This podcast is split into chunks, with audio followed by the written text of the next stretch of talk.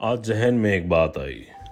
कई बार होता है, जब हम नई पीढ़ी से बात कर रहे होते हैं और उनसे हमारी तो तू मैमे हो जाती है किसी चीज़ को लेकर तो उनको चुप कराने के लिए हम कहते हैं, अरे भाई, तुम्हारी उम्र छोटी है, तुम्हें क्या पता? तुम्हें समझ नहीं है। लेकिन क्या उम्र का और समझ और अकल का कोई लेना देना है क्या?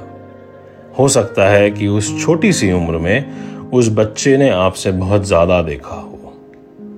देखो, सच ये है कि ज़माना बदल चुका है। ये इंटरनेट का ज़माना है और इस ज़माने में आजकल बच्चों के पास एक्सेस टू इंफॉर्मेशन बहुत ज़्यादा है, जो हमारे ज़माने में हमारे पास नहीं था। तो अब हमें जो ये सोचना है कि ये जो नई पीढ़ी है, जो इतनी वेल इन्फॉर्म जिसको बोलते हैं, क्या हम इनसे कुछ सीख सकते हैं? क्या हम इस पीढ़ी के साथ मिलकर काम कर सकते हैं और इकट्ठे आगे बढ़ सकते हैं।